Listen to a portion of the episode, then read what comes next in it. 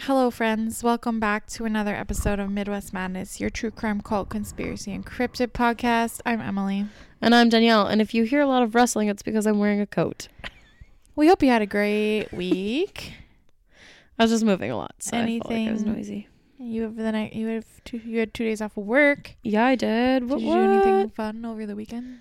what? Um, 'Cause it- that would be this upcoming weekend. yeah, I'm doing. I'm dog sitting for one night. Um, just from Friday to Saturday, two dogs. Um, I'm hoping that they have a fence now, because when I stayed there this summer, I had to go out with them every time they wanted to go out, and um, the mosquitoes weren't bad, but they were bad where I was because it was like right by the lake, and I was getting eaten alive, and so I don't really want to have to go stand in the snow in the dark while they do their business. I I know you have to, I all, do that I, every- but but you love him Yeah. because he's your son, and these are not my children, so yeah, that's true. it's it hits a little different, you know. Yeah, So, um, I it's gonna be fine. Like I, the house is super cool. It's like a log cabin house. cool, It's really interesting. So, nice. yeah. What about you? Do you have any plans for this upcoming weekend It was- slash last weekend? Supposed to be the fishing tourney. Oh, the cease one, Yeah, but it's canceled. which makes sense because we basically just got ice. Yeah, and like, it's three supposed weeks to ago. be like 30s, 30 high Ooh. 30s this whole week. So they're like, it's gonna not, it's just not gonna be safe. So, Mm, yeah, uh, but it's one of our friends' birthdays, so we're gonna just pivot and do something fun, else. So nice, smart. I'll still be doing something, just not a fishing tourney. And we finally got our wild game scheduled. Yep.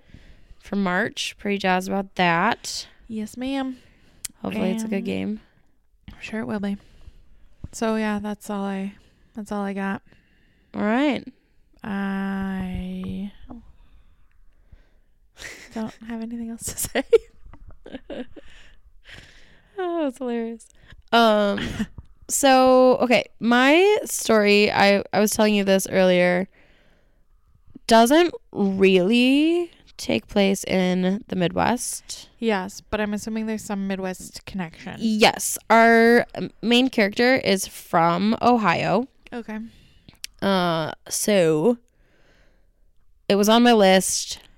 I was a little confused as I was researching because I was like, why did I pick this? Like, there's why is this on my list? Like, there's nothing in the Midwest. I don't understand. And then something else happened in the Midwest. So I don't want to like spoil anything. So I'm not going to go into specifics quite yet, but you'll catch up. If So that he's- makes sense. From the Midwest and something does happen in the Midwest. Yes. Okay. But a But it majority just takes a second to get to the Midwest. Yeah, a aspect majority of of this happens in the South. it. Okay. So this is the story of Margot Freshwater.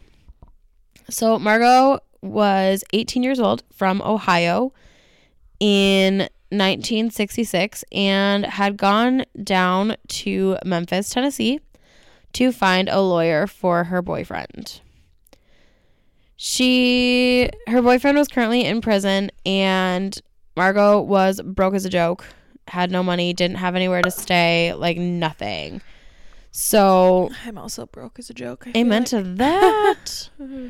uh, so she finds this lawyer named Glenn Nash. He's 41 years old. And he agrees to go pro bono. Sorry, I forgot what it was called. For her ca- her boyfriend's case. And also, being the stand up dude he is, he puts her up in a boarding house. So In in Memphis. Memphis? Yeah. what do you know where her boyfriend's in jail? No. Okay. Somewhere in Tennessee would be Okay. my assumption. Okay. Otherwise, it doesn't make sense that she would have been S- in and Tennessee stayed- Yeah. Yeah. looking for a lawyer. Yeah. But now Glenn Nash also wasn't exactly crushing it. He was an alcoholic who was under investigation by the Memphis Bar Association for misconduct.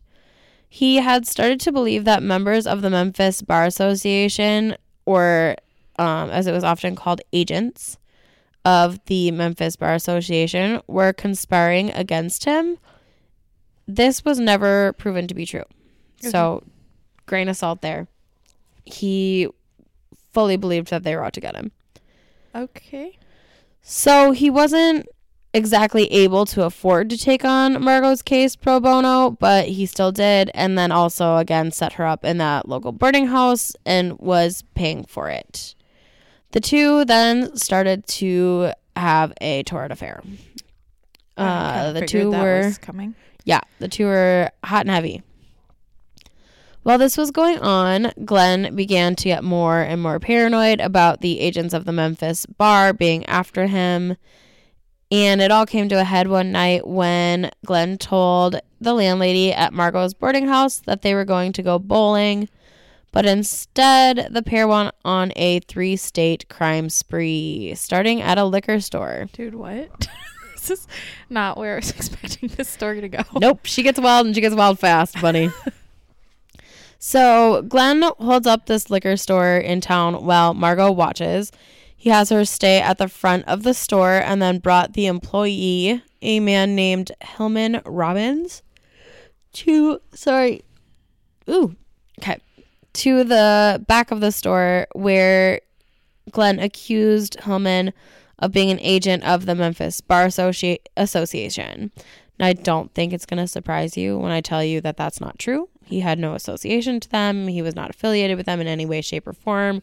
He was just, he was a cashier. He's like, dude, what? Yeah. So, This guy's Delulu. oh yeah, 100%. I mean, I'm a little Delulu too, but not in this way. right. Like in the fun way, In the fun right? way, yeah. yeah. me too. Or I'm like, you know, this man I've never met in my life is gonna fall in love with me. Exactly. Yeah. The fun kind of Jalulu. Yeah.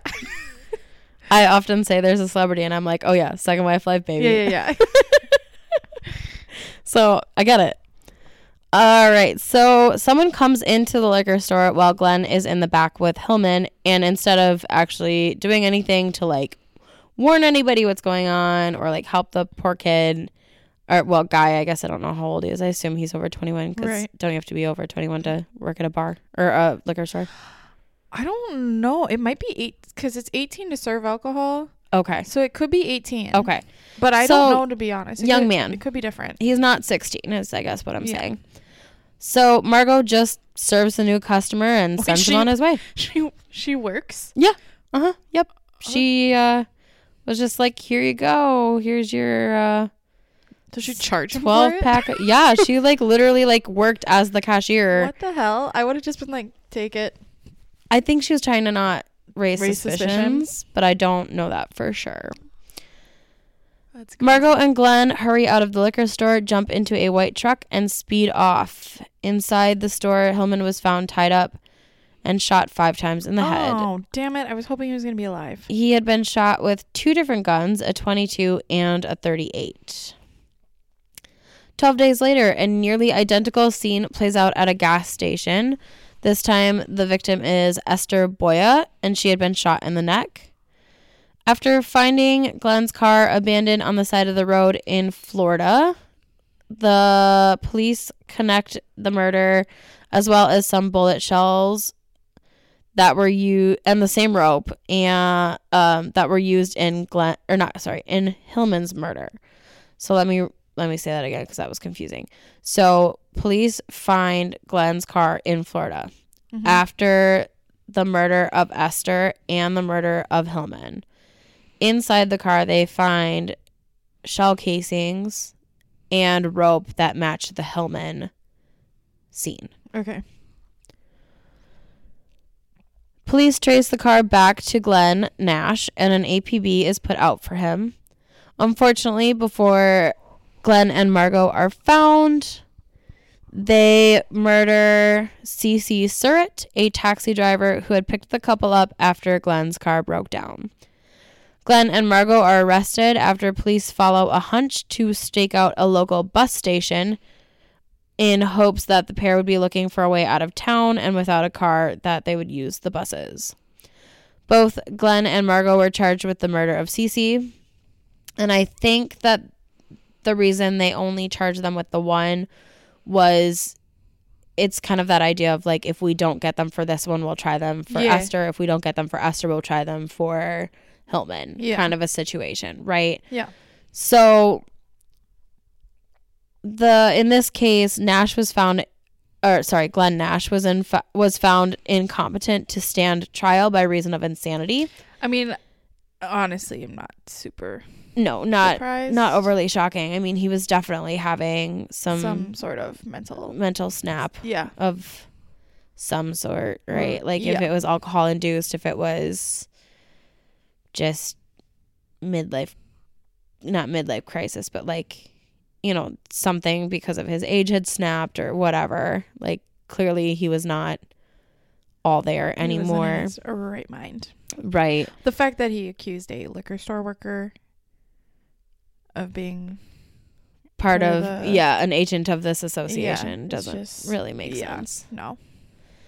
So he is incarcerated in a mental facility. Okay. Margot was tried and testified that she was held against her will with Glenn threatening to kill her. The first two times that she was tried, it came back as a hung jury.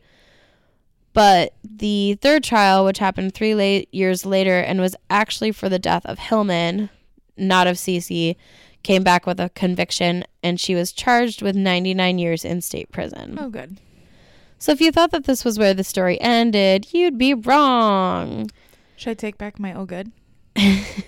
Well, I I don't I don't I don't know. Okay. I'm going to be honest with you. So on October 4th, 1970, Margot and another inmate escaped from the Tennessee State Prison when they took off from a group of women and an unarmed guard. The guard had decided to stay with the other prisoners rather than go after Margot and the other woman, and he called for backup to go after the runners, but by the time backup arrived, it was too late. What would you have done? I I feel like he made the right choice. I, I do too. Yeah. because like you have to take into account like okay these two women their crimes were x y and z and then i have this all whole group of other people like where's the greater risk right is it this bigger group and i can keep them all contained or is it these two that i've just taken off and like how far are they really going to get Yeah. well Far. turns out margot got pretty damn far because uh, 32 years later What? In 2002, a tip comes in to police that a woman named Tanya Hudkins McCarter, who was the mother of four and grandmother of seven, was actually wanted fugitive Margot Freshwater. Stop. She was living in Ohio. 32 You're kidding me. 32 years. years Did they, later, so they had to have caught the other one. they did, Oh my but they did God. not catch Margot. That's crazy. I know. So, after some digging, police were able to make a positive ID and arrested Margot uh, in, I believe it wa- it was a parking lot after like a dinner out with her family. Do you think her family, like, obviously her family. Her family had didn't no know. idea. Oh, could had you no idea. imagine? You're out to you with your grandma.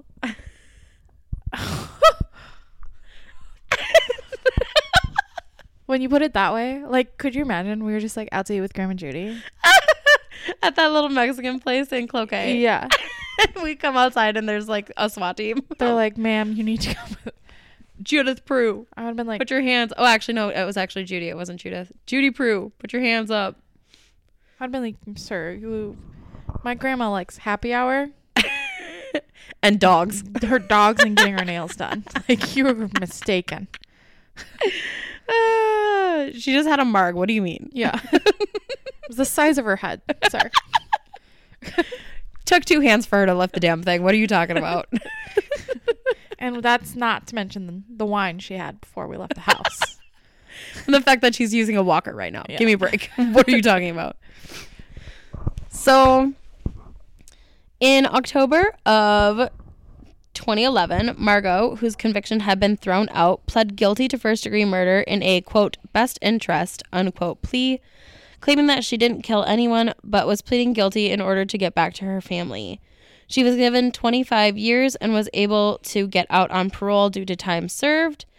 And as of the last information that I could find on Margot, she was heading back to Ohio where she was going to be living with her husband, a man she'd only been married to for about 18 months at the time of her arrest.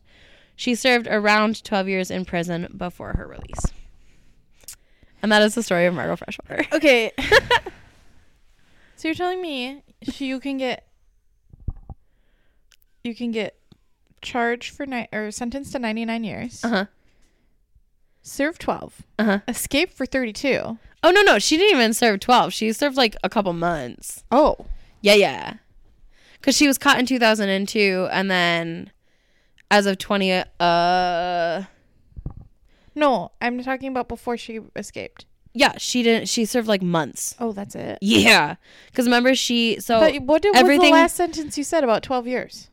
so okay, so she served just a couple of months before she escaped because the crime spree started in 66. Mm-hmm. they were caught and then three years later she was charged so she was in jail for that amount of time Okay.